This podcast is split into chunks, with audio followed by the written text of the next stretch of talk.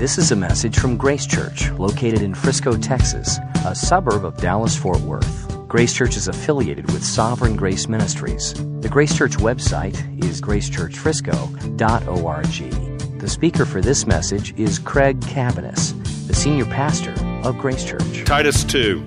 But as for you, teach what accords with sound doctrine.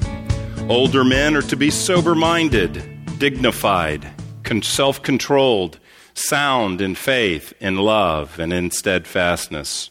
Older women likewise are to be reverent in behavior, not slanderers or slaves to much wine. They are to teach what is good, and so train the young women to love their husbands and children, to be self controlled, pure, working at home, kind, and submissive to their own husbands, that the word of God may not be reviled. Likewise, urge the younger men to be self controlled Show yourself in all respects to be a model of good works, and in your teaching, show integrity, dignity, and sound speech that cannot be condemned, so that an opponent may be put to shame, having nothing evil to say about us. Slaves are to be submissive to their own masters in everything. They're to be well pleasing, not argumentative, not pilfering, but showing all good faith, so that in everything they may adorn the doctrine of God our Savior. Let's pray. Lord, we thank you for this passage of Scripture and this book that we're learning so much from. And we pray that you would just speak to us this day. I believe you have something for everyone in the room this morning. And I pray that your Holy Spirit would make it clear to each of us. This God breathed Scripture that we just read, would you settle it on our heart and enable us to see you and your purposes clearly and enable us to respond for your glory. Lord, give me strength and clarity and focus, and give us all ears to hear what you are saying to us today. Lord, fill me with your spirit. Fill us all with your spirit to respond to you. In Jesus' name, amen. Okay, this passage of Scripture is almost all application. So sometimes we preach passages of Scripture that are all about God and have no application directly. They don't tell us to do anything. They just tell us about God. And so in those situations, sometimes the application is stand in awe. We read something amazing about God. This is all application. So when there's like a running application, here's my recommendation. Uh, don't listen to everything I'm about to say and then try to do at all. Well, you wouldn't, because if you're a man and it's speaking to women, you wouldn't do those parts, I'm sure. But uh, don't, don't try to do that. Try to hear this and select one thing that you feel God's speaking to you to respond to. Just do one thing. And at the end, I'm going to remind you of that. So it'd be great to take some notes. But if you just wrote, you know, thumbed into your phone or wrote one thing down that God spoke to you, I think that would be redemptive and, and uh, hopeful with this message. Okay, let me start with a vision uh, not a literal vision, but a picture. I want you to imagine the following scenario uh, with me. I want you to see a guy, a lazy, sedentary guy, in his La-Z-Boy with his feet propped up, um, the picture of uh, just laziness. And this guy in his La-Z-Boy has a cigarette hanging from his lips. He has a bottle of whiskey. He's drinking straight out of the bottle uh, whiskey. On his left leg, he has a Costco size, huge jumbo tub of ice cream.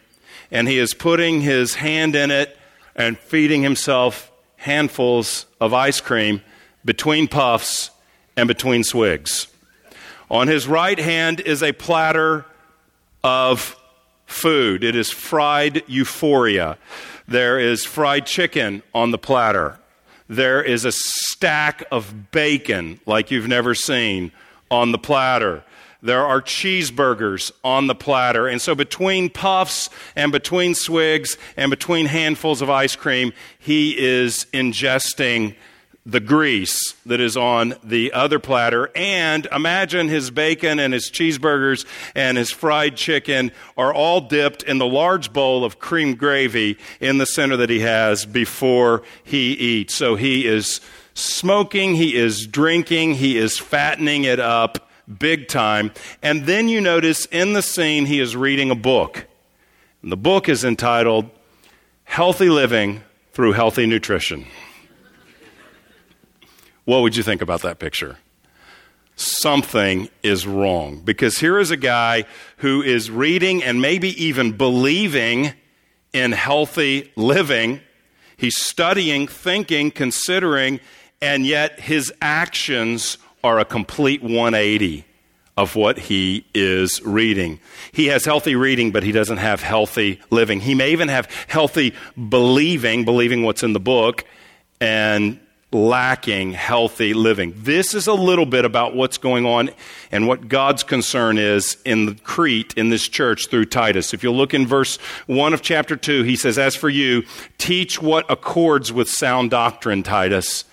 And he is not only to teach sound doctrine, he is to teach what accords with it, and then he's going to give him a list of what that looks like in life. So here's sound doctrine, teach it, but also teach what accords with it because there's sound living that goes with it.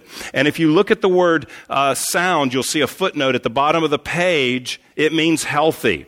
Not healthy, I know I use an analogy about a healthy body, which is a subset of you know, godliness, but uh, not the major part of godliness.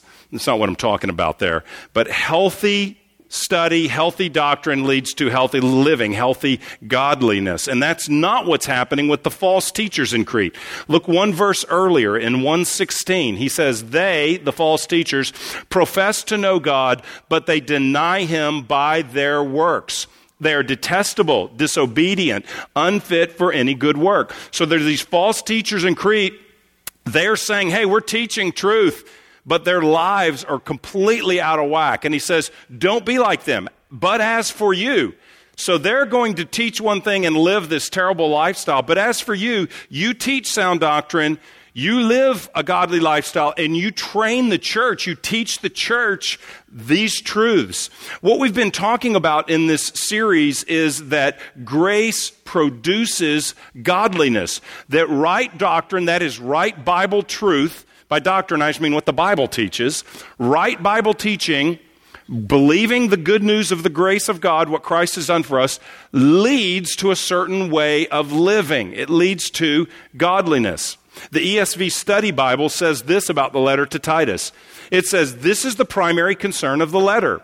Right doctrine leads to right behavior. And so that is his concern. Now, last week, Jeff made the excellent point that we are converted to faith and we are saved, we are converted by Jesus alone, by faith in Christ alone, not Jesus plus anything. So we don't become a Christian by believing and by doing all kinds of things.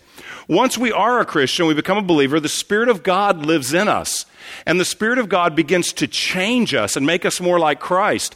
And the Spirit of God working in us as we read the Scripture and apply it and He teaches us, the Spirit of God begins to begins to lead us to act godly, to live a different lifestyle. And so Paul's concerned for this new church. This is a brand new church. They don't even have pastors or elders in this church yet. And in this brand new church, he wants to make sure that the grace which they received is leading to godliness. Because here's what their culture's like. Chapter 1, verse 12. It says that the Cretans are always liars, evil beasts, and lazy gluttons. That's what one of their prophets said about them. That's not Paul. That's what one of their own people said. Here's who we are. This is what we're all about. We are liars, evil beasts, and lazy gluttons. Let's all vacation in Crete. I mean, these are the people. This is what they're like. And so he's saying now you've believed the grace of God. So that means there's going to be a godliness that's going to be reflected through you that will make you look different. And so he starts by appointing elders Pete preached on that, an excellent message two weeks ago. He starts by appointing leaders who believe the gospel and are living godly lives and can serve as an example. And then now he's going to work his way through various groupings of people in the church.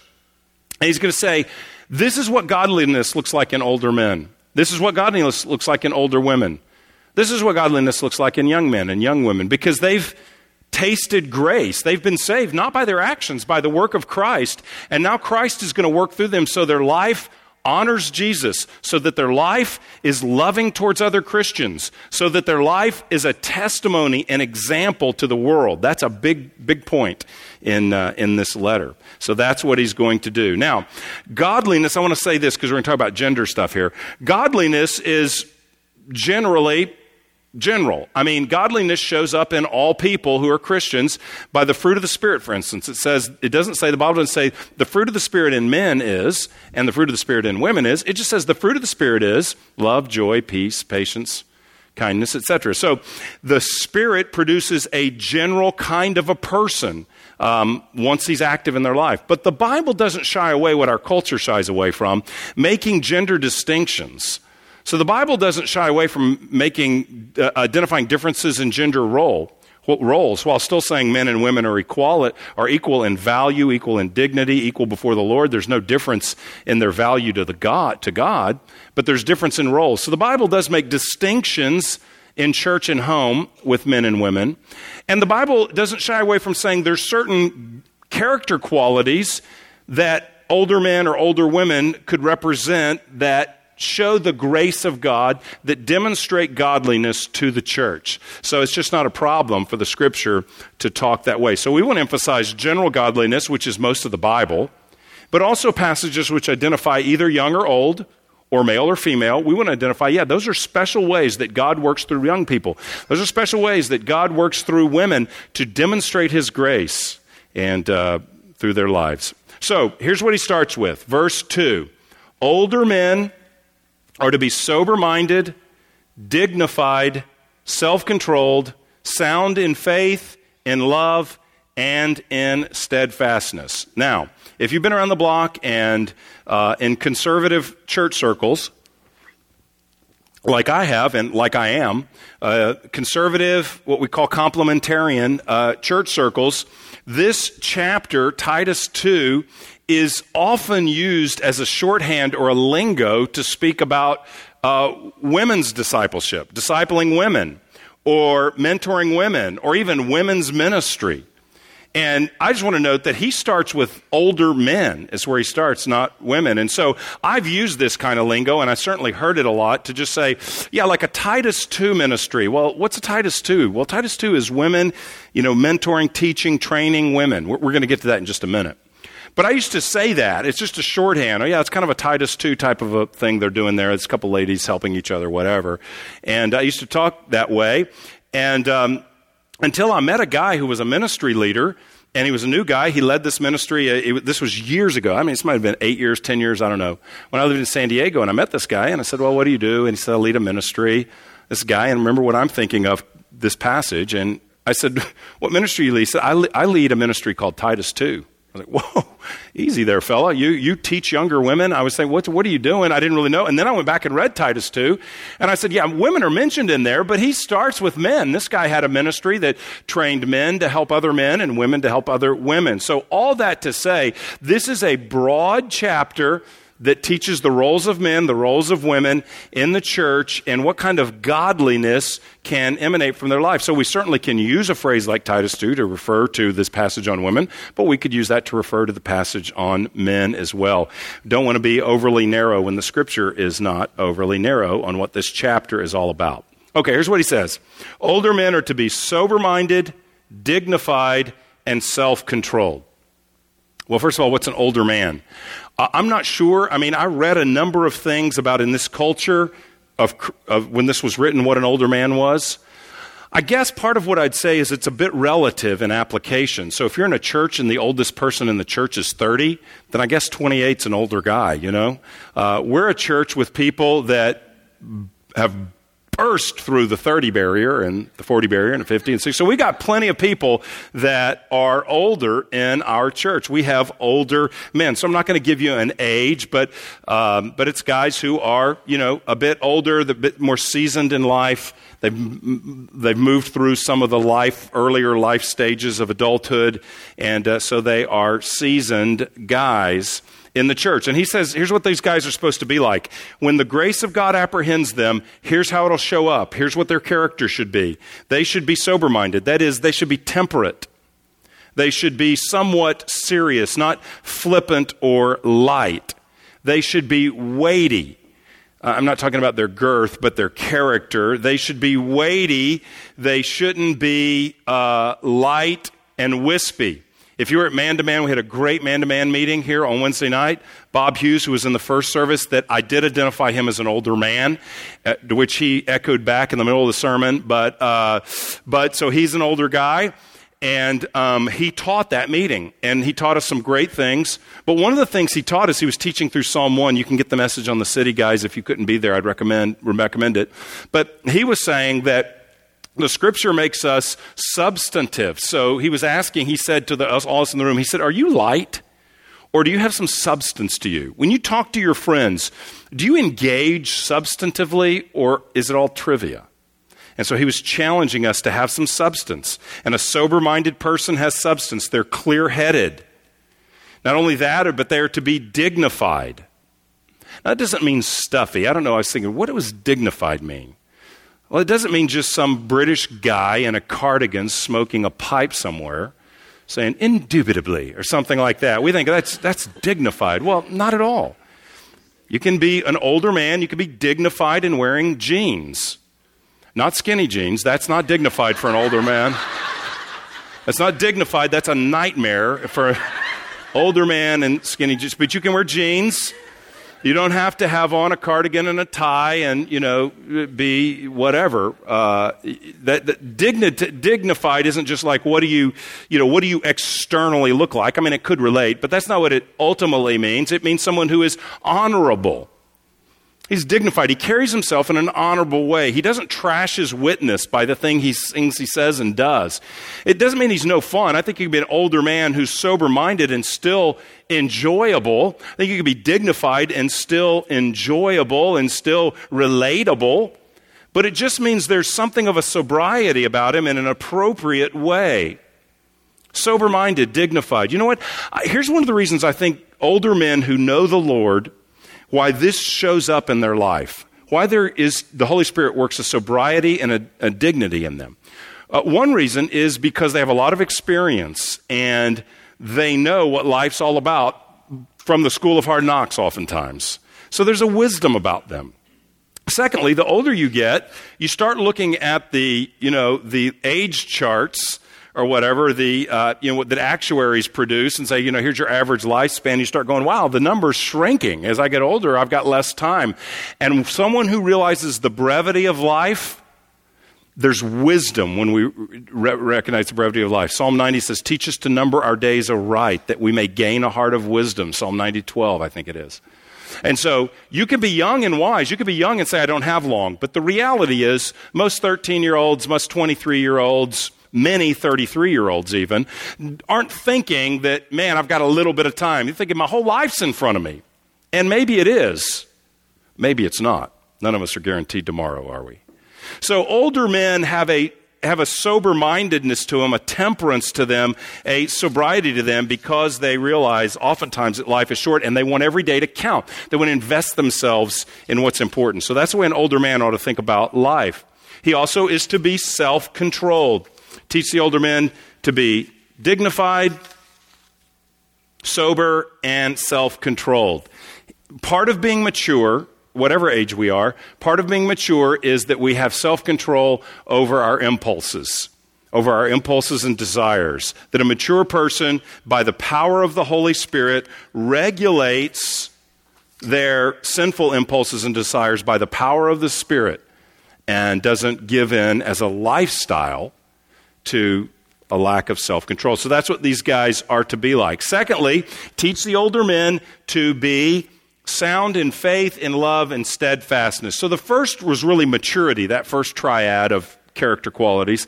The second is kind of like be sound in faith, love, and steadfastness. Faith is faith towards God.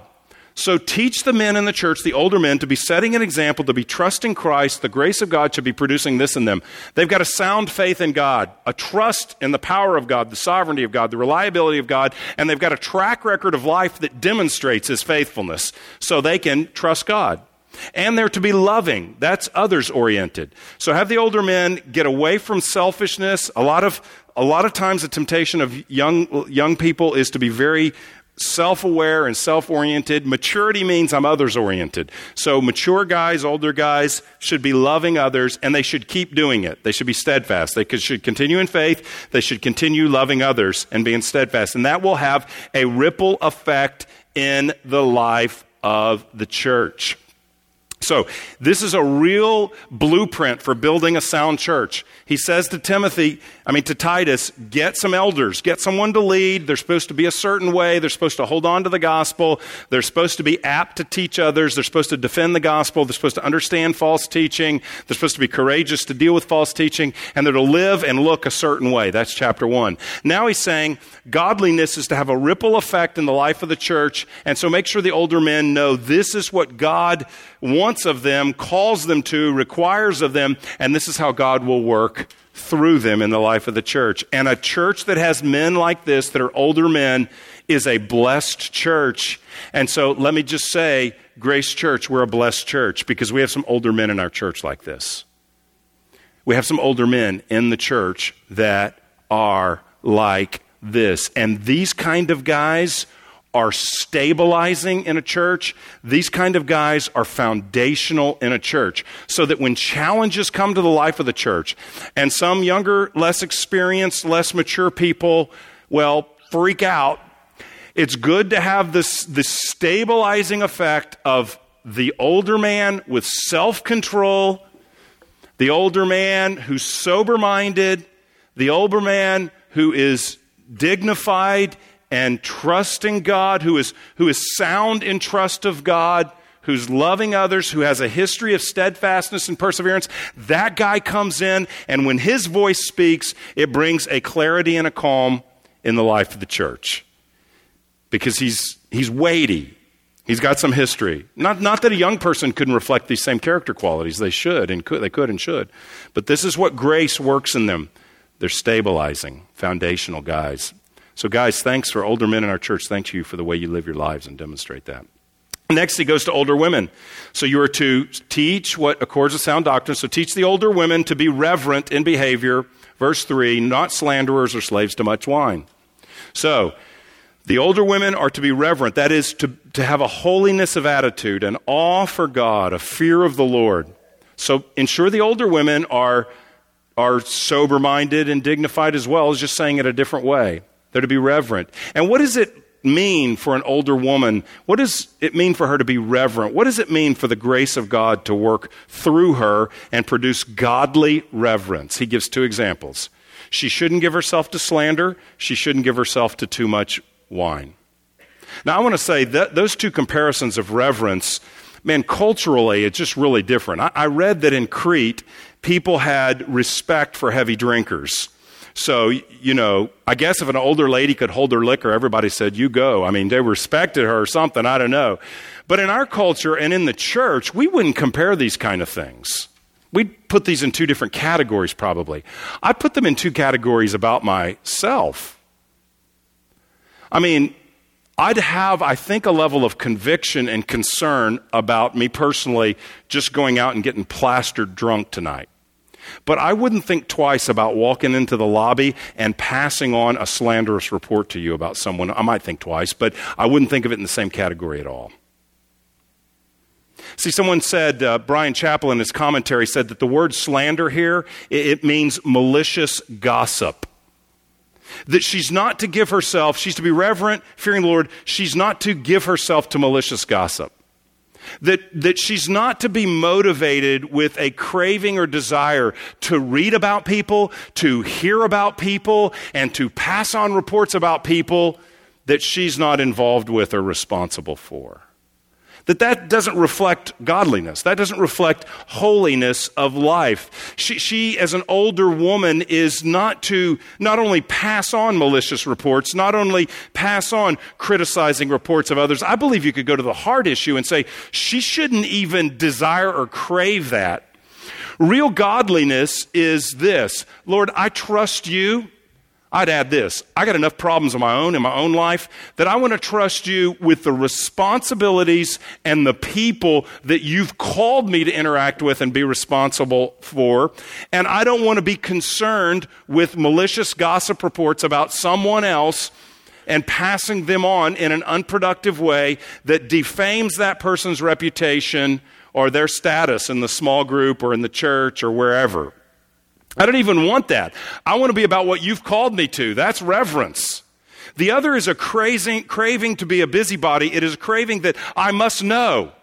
And I might not only know, but there's a little bit of usually thrill when I hear something bad about someone else. And sometimes that's because I feel better about myself when I hear something bad about someone else. And I not only want to be craving to be in the know, but I want to be, I want to die to the craving of be the one who does know and has the scoop to pass on.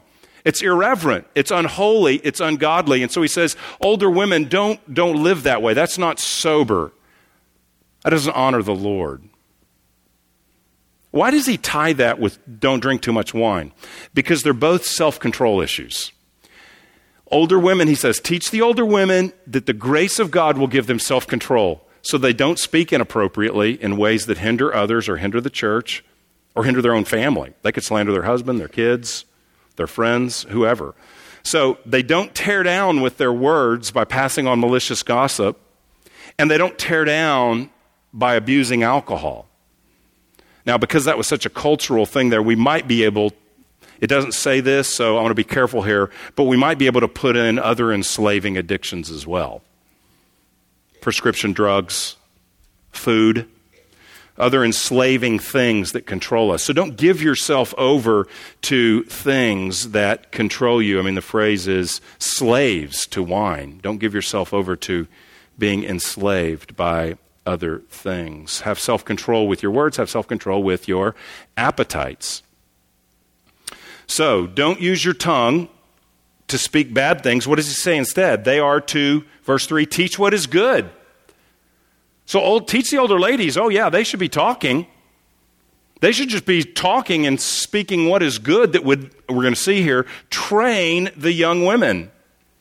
So, how do they train the young women? Well, first of all, by their example. They're not given over to enslaving habits. They control their speech. So, so first of all, their example is going to be training. Uh, but secondly, they are to teach them and train them some specific things. See, older women have a key place in the life of the church. And he's highlighting them. He's saying, teach them to train. They have something to pass on. They are a valuable resource. As a matter of fact, he says, teach, teach these women these things to have self control, but they're to train the younger women. He's saying, Titus, you go train the older men, you go train the older women, you go train the young men. He's about to say, but the older women, they're the ones who are going to train the younger women. Maybe in a number of reasons for that. May have been inappropriate for Titus to be going out and getting coffee with a young mom to talk with her. There's temptation about that that's inappropriate, an appearance that's inappropriate. He also doesn't know anything about being a mom. So that could be an issue as well, uh, where the older women do. So the older women play this very key role in the life of the church. And uh, again, I'm thankful to be in a church with a lot of godly women. We have women that pray. We have women that give their lives in praying for others, serving others, teaching and training others. We have women who have a long track record of being a, um, a godly woman, a godly wife, a godly m- mother, godly people. So we have, we're, we're rich. I just feel our church has been really blessed by having a number of women who live this way. But he's saying, make sure this is a priority. He goes on to say, have them teach the younger women what is good and to train them, verse 4, to train the young women to love their husbands and children. So he said something to the older men, he said something to the older women, now he's saying something to the young women that they are to be trained by older women to love their husbands and love their children.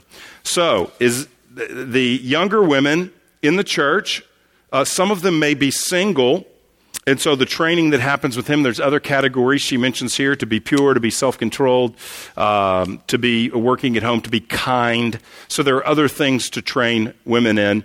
Uh, single women are to be trained as well. Single women have a key place in the life of the church as well. Uh, what he kind of highlights on here, though, is of all the callings of women, and women have a lot of callings.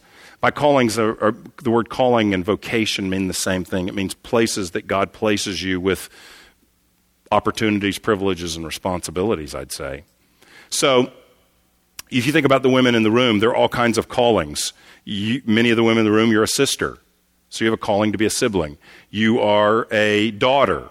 If your parents are living, then you have a calling to, in an ongoing way, be a daughter to your parents.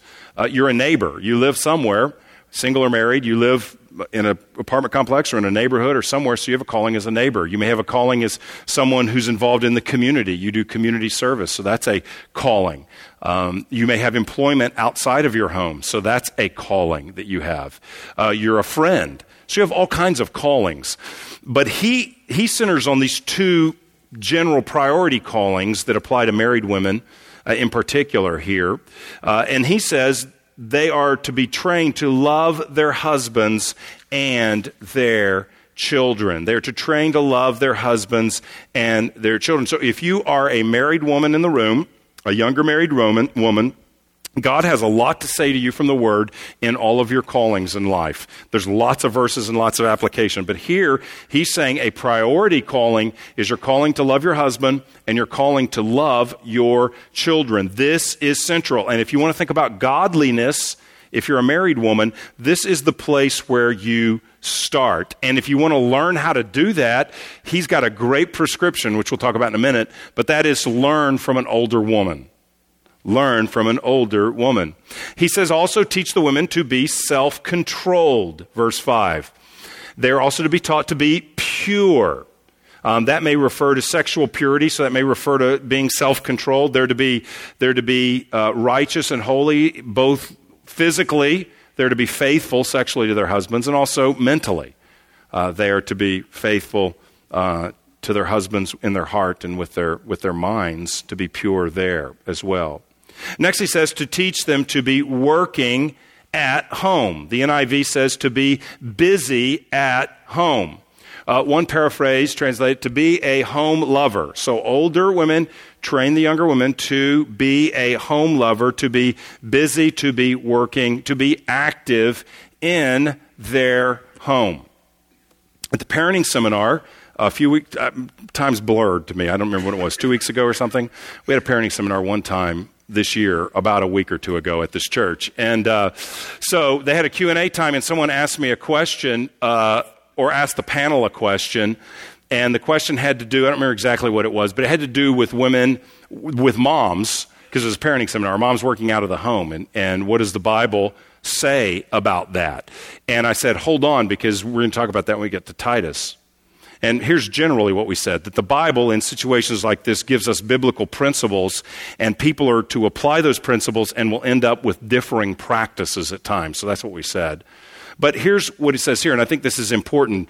Does this passage forbid work outside the home for a uh, this would be for a wife and a mother, uh, given that it says they're to be trained to be busy at home.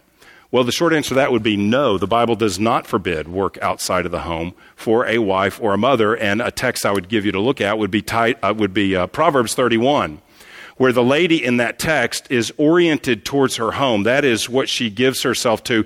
But she's also doing things like buying a field. So she's doing real estate transactions, and she didn't buy that field on the internet in her living room. She went out and cut a deal with somebody somewhere. So she is she has some form of activity of work and even of income in that situation outside of her home. So the Bible doesn't teach that there is a single practice on this that is acceptable or not acceptable. Here's what I think the Bible teaches is the priority of a wife and mother's calling. So he says, teach them to be, to love their husbands and to love their wives, and then to be busy, to be home lovers, to be workers at home. Why does it say to be workers at home?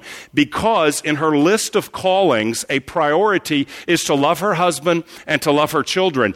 And the venue at which she loves, cares, counsels, trains, in the case of her children, relates the venue, the primary venue that those callings express themselves relationally is in her home. I think the theme of this passage is more relational. This is not talking about who does the vacuuming. Everyone should be doing the vacuuming in the home. If the wife and the mother wants to do it, great, that's fine. Everyone should be doing the vacuuming. This isn't about doing the vacuuming, uh, be busy at home. I think it's about her priority of her relations. If doing the vacuuming is an expression of loving her husband and her children, then so be it. But it is doing everything that she can to express love to her husband, express love to her children. Look at the next statement after being busy at home or working at home. It's to be kind. She's to be expressing relational kindness. She's to be giving of herself in her home, managing a home, caring for a home, providing for a home, whatever's involved in all of that, as an expression of the primary calling to love her husband and to love her children. So there's no simple answer on what about work outside the home. The simple answer is what's the priority and focus? And here's my experience is that different stages of life, different women have more bandwidth or availability to do different things. The priority is the home. So at some stages of life, the priority remains a home, and there's some other things happening too, working outside the home. At other times, some women make the choice man, I can't love my husband and love my children the way I feel called to the Lord and have other responsibilities outside my home with regard to work. So this is a season where I'm focusing here. So it's just not an easy black and white. It's seasonal. It's what's the lady? Where's her husband say? Where are they at? But the clear thing we can say is the principle is in Proverbs 31 and here that her priority orientation is the calling relationally she has to her husband and her children and for the, the oversight and care of her home and then decisions are to be made between her and her husband uh, beyond that. So that's how I'd answer that question from the parenting seminar uh, today. So, if, if that's like not controversial enough, let's just read on and say that she is also, verse 5, to be uh, self controlled, working at home, kind, and submissive to their own husbands we don't want one landmine. Let's, let's have another one. So there we go. What does it mean she is supposed to be submissive to their own husbands? A few things. It's to their own husbands. It doesn't say this woman is to be submissive to all men. It says that she's to be submissive to her own husband. So, this priority relationship, older women help the younger women value this priority relationship of her husband. Uh, there's five times in the New Testament that language like submission or respect is used with regard to the wife's relationship with the husband. Five times. This isn't isolated. Now, what you see in some of the other passages is you see the husband's role as well. So, like in Ephesians 5, she's called to respect her husband, uh, and he's called to love her as Christ loves the church. So, he has the responsibility to sacrifice, to love, to lay down his life. She has the responsibility to come alongside with support, with respect, uh, with help.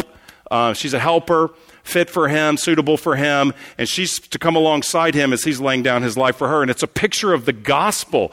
That's the purpose of marriage, to reflect Christ's love for the church and the church's relationship with Christ and this union relationship.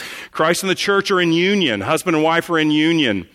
And uh, the husband is leading and sacrificing. His wife is complementing him, not like I like your shirt, but comp- coming alongside, complementing like that is what I mean. Though, if you like his shirt, say that too. That's helpful, I suppose. But so that's what that's the relationship. This word submission means to arrange under. She's to arrange under her calling with her husband to love her husband. What does that mean? Man, that sounds so dated. Does that mean like she is to suppress her gifts? Is she to squelch her talents? Is she to limit her intelligence and act dumb even though her IQ is higher than her husband's? Is she to, you know, hold in her personality and be submissive and quiet and never say anything or have an opinion? It does not mean that. To arrange under and to submit and to respect and to love her husbands means, husband singular, is to mean just the opposite that she's not to suppress her gifts, she's to leverage her gifts. She is to leverage her talents. She is to steward her intelligence. She is to use her personality to benefit her husband, to benefit her children, to contribute to the family, to contribute all that God has made her in this marriage relationship, to reflect the glory of God, and to be a blessing, and most importantly, a testimony of grace. Because what does does he say here? He says that if they should be submissive to their own husbands, that the word of God may not be reviled, but that it may be attractive ultimately. That's what she's supposed to do. She doesn't minimize. It's not a picture of a doormat. It's a picture of a vital person, full of gifts in life, full of contributions that her husband does not have, that he needs from her, and things she does not have that she needs from him. And she comes under in a submissive way, recognizing his spiritual leadership in the relationship, and comes together with him so that as companions in life and ministry, they have a power to be fruitful with the gospel in a way that they wouldn't have alone. So it is a coming under, arranging under to express love. Now, I really must say this because if you're new, th- this could be misunderstood. It is not an unconditional submission. So, when would she be f- required not to submit to her husband? Well, if her husband requires things of her that, uh, or forbids things that God requires. So, if she ever gets to a place where she's called to obey God or, or follow her husband, submit to her husband's counsel, she must follow God. And that could be real in a pagan society like this where the gospel's coming. The husband may say, No, you can't read the Bible to his wife in this situation. She must, she must obey God. So it's not unconditional. She must not submit if her husband requires her or leads her or asks her to sin against her conscience. She may not. And secondly, she is not required to submit when to do so uh, harms her in, in a case of abuse or something like that. She's to be not submissive, but protected in that circumstance. So if she is being physically abused, she, uh, that, that's criminal.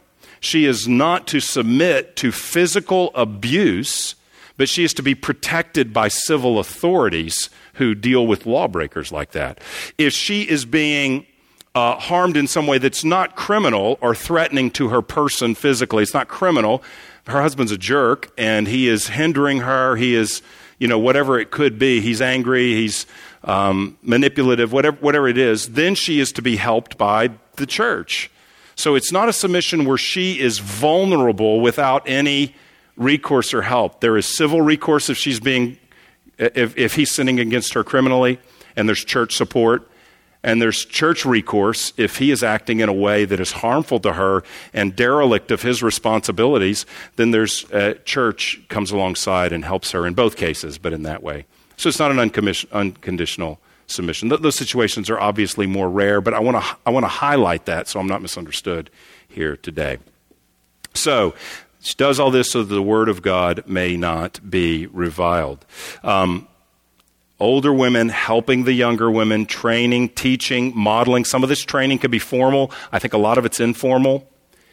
Um, to love their husbands, love their children, be self controlled, pure, working at home, kind, submissive. You, you, get the picture. All of these things, both for single women who may be preparing for marriage that are younger, and married women and uh, mothers who are younger.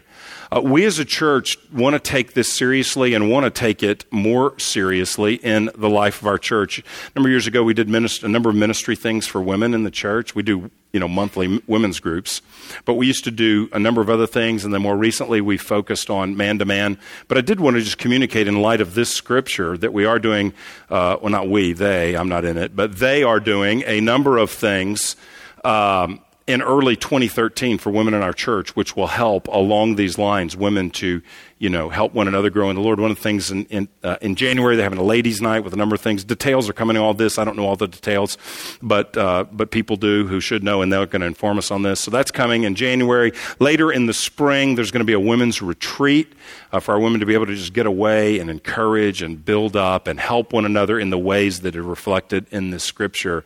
And in between those, the January event and the spring event, there's going to be a, uh, in February and March, where uh, church will be taking taking kind of a, doing a pilot program where we're going to have some older women pastors' wives that are going to be doing a pilot program with some younger women, um, both married and single, would be able to participate in this uh, with regard to some kind of mentoring Bible studies. We might say we're going to start small, do a few of those, work out the kinks, and if those go well, hopefully be able to roll that out more broadly. So we're going to take a short period of time you know, like two months, get something going, work it out, and then with a plan to roll out something more. So we're trying to do more t- along the scriptures we're reading here to provide context for that to happen in the life of our church. Okay, moving on. I, I got to be really quick here, and we're almost done. Uh, he next addresses younger men, verse 6. Uh, urge younger men to be self controlled. So that's a word to all the dudes in the room. Uh, be self controlled by the grace of God. So for the younger men, he only says one thing.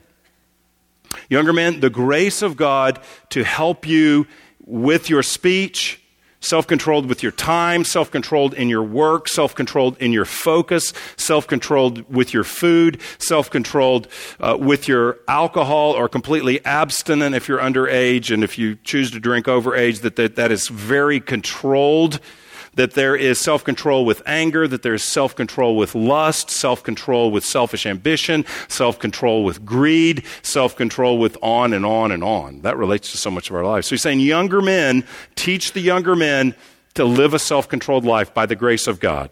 Now, young men and young women in the room, I want to encourage you to find help in these areas. Here's the thing I've noticed about our church we have a lot of seasoned men and women. And it's a, it's a gold mine. I mean, I went to the man to man meeting this week and I just looked around the room and I thought, wow, there are a lot of seasoned guys in here. When I was 25, my wife and I were 25, we had our first kid.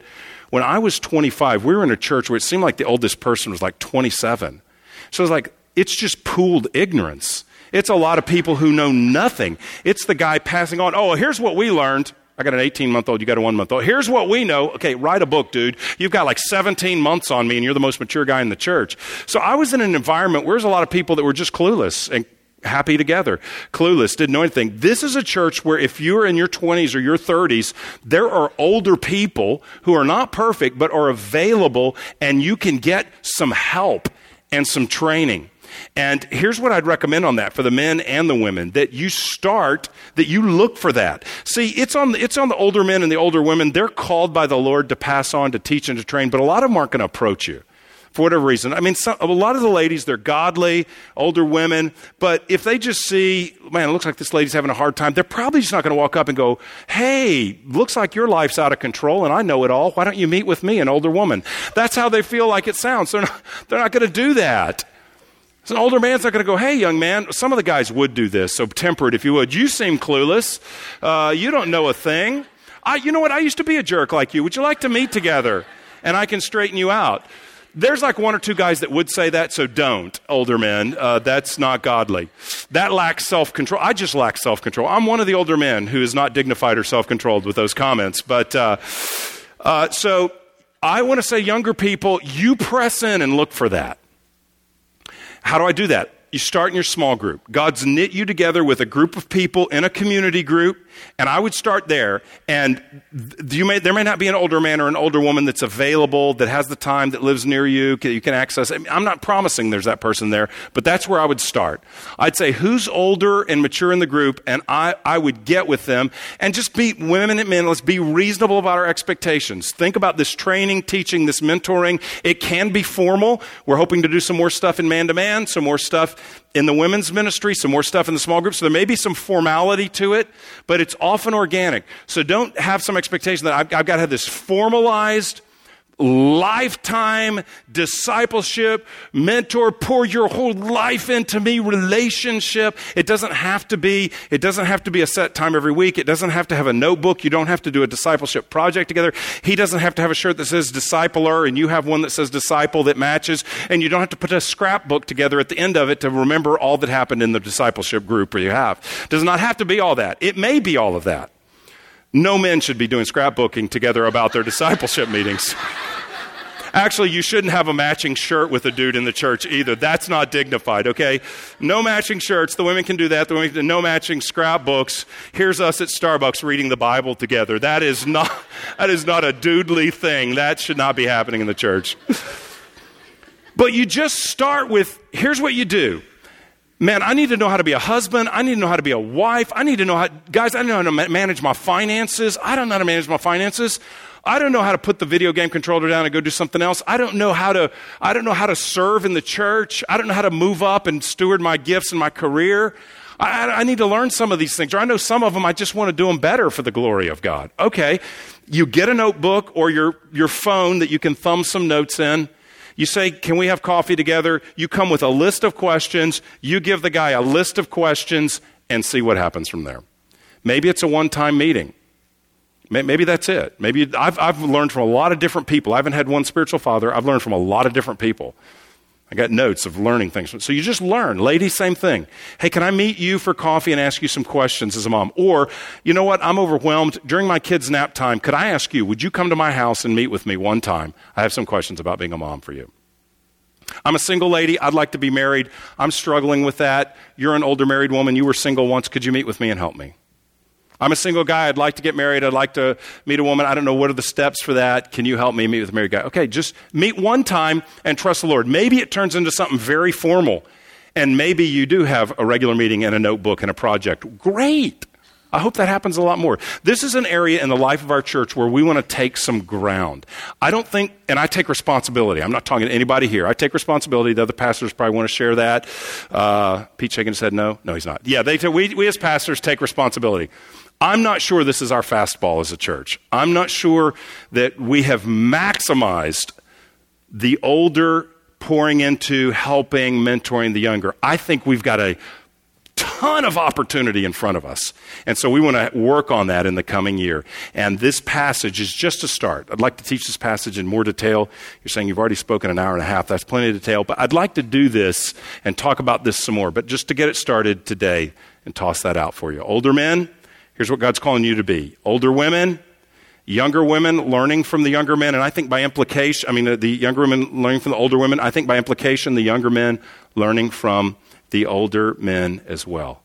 So here's your application pick a point, find something we talked about today, and by the grace of God, go do it. So that means for some of you, you're going to scan your community group this week. And if there's no one there, then there's, uh, there's resources of people outside your community group. I just said I'd start there because that's a primary organic community life together. I'd start there. But if there's no one there, then, then uh, you can move out and maybe there's someone else in the church. There is someone else that could help you. So some of you, it means you're going to make a phone call, you're going to set an appointment. Uh, for some of you, young men, you're going to say, I'm identifying an area of self control I need help in. This week, I'm going to a brother, I'm going to a small group leader, I'm going to a friend, I'm going to a pastor, and I'm going to sit down and get, try to get some help on uh, my struggle with lust, my struggle with pornography, my struggle with my finances, whatever it is. So maybe that's what you're going to do. You can make a phone call and have a meeting. Maybe some of you are going to do a study. You're going to say, okay, yeah, I, I want to begin to study the t- topic of discipleship. We can make some recommendations for you. Maybe you're an older woman and you say, I'm going to start praying. In my community group, I'm going to pray for one younger woman every day. So every day in my prayer life, I'm going to pray for one woman in our group and see how the Lord would help me reach out and care for them. But I'm starting with a burden in prayer. Fantastic. That'd be a great application of this. Younger woman, you're just saying, hey, I want to learn how to work in my home and organize my home in a way that will show love to my husband, which is the priority, love to my children, which is a priority. Maybe some of you are saying, hey, I'm wrestling with my wife, or you're a lady, I'm wrestling with my work situation, or I want to work outside the home, or I don't want to work, I don't know. So I'm going to sit down with somebody mature and ask some questions based on the text of Scripture and say, what are the principles? And then we're going to come up with a good practice. Great! Great. So I don't know what yours is, but pick one thing and ask the Lord to help you. And uh, let's seek to apply God's word. Let's pray. God, thank you for your wonderful love for us, that your grace produces godliness as a witness. Your grace produces godliness so there's health in the local church. Your grace produces godliness so that older people can help younger people. Your grace produces godliness and, and uh, so that you're changing us. Lord, we all have such a long way to go, but thank you that you're patient. Thank you that you're faithful. Thank you that you've not called us to be alone, but you've put us in a family, a community to grow and learn. Thank you for this, Lord. And we pray we would reflect what we read here more and more, that we would be a people who, who are gripped by grace, focused more and more on Christ and his gospel, and that that produces godliness with a ripple effect throughout the church. Lord, please do that. And I pray that we could apply one thing. I pray we could all walk out of here with one thing. Lord, help us to be a hearer and a doer of the word. And I'm just asking very simply that doing would be one thing to take the next step in reaching out to make disciples, to grow as a disciple, to mature as a disciple, to help someone, or to ask for help. Help us all in this, we pray. In Jesus' name. Amen. Hey, thanks for your patience. I, I know I went long, um, and I didn't drink too much coffee. I, I, just, just there was a lot there, so sorry. I, I, I bit off. The guys told me after the first service that should have been two messages or a whole series, and not one sermon. So Sorry about that. We'll cover the rest of the passage on slavery and everything next week. Uh, could I ask the small group leaders, let's stand together. If you're a small group leader and wife, could you come down here? Or if you've prayed for someone, you've been used, you've come down here and prayed for people before, would you come down here and let's just be available? Um, you may want to come and talk about your one thing. Uh, and ask for prayer. This is a way we help. Help me, Lord. Ask for prayer. So, whatever from the sermon stuck out to you, maybe you need prayer for another area, maybe you need healing, Maybe you have financial trouble. Maybe you have relational trouble. You just need prayer. You need God to meet you in some way. You're depressed, you're lonely, you're hopeless, whatever. You come, and we have people here who will pray for you and who will help you, and uh, whether it applied to the sermon or not. You've been listening to a message from Grace Church. For more information, visit www.gracechurchfrisco.org.